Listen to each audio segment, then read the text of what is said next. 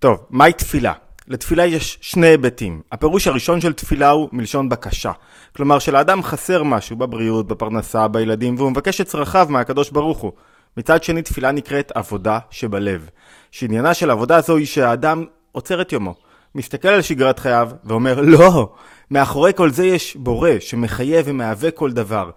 ולאט לאט הוא יוצר חיבור, קשר עם הבורא, עד שהוא נדבק בו בכל לבבו. ויש לכאורה סתירה בין שני ההיבטים הללו.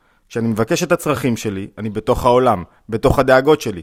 כשאני מכוון לעבודה שבלב, אני מסיר את לבושי העולם, מקריב את הצרכים שלי, ומכוון לדבקות בבורא. ובאמת אלו שתי תנועות שמשלימות אחת את השנייה.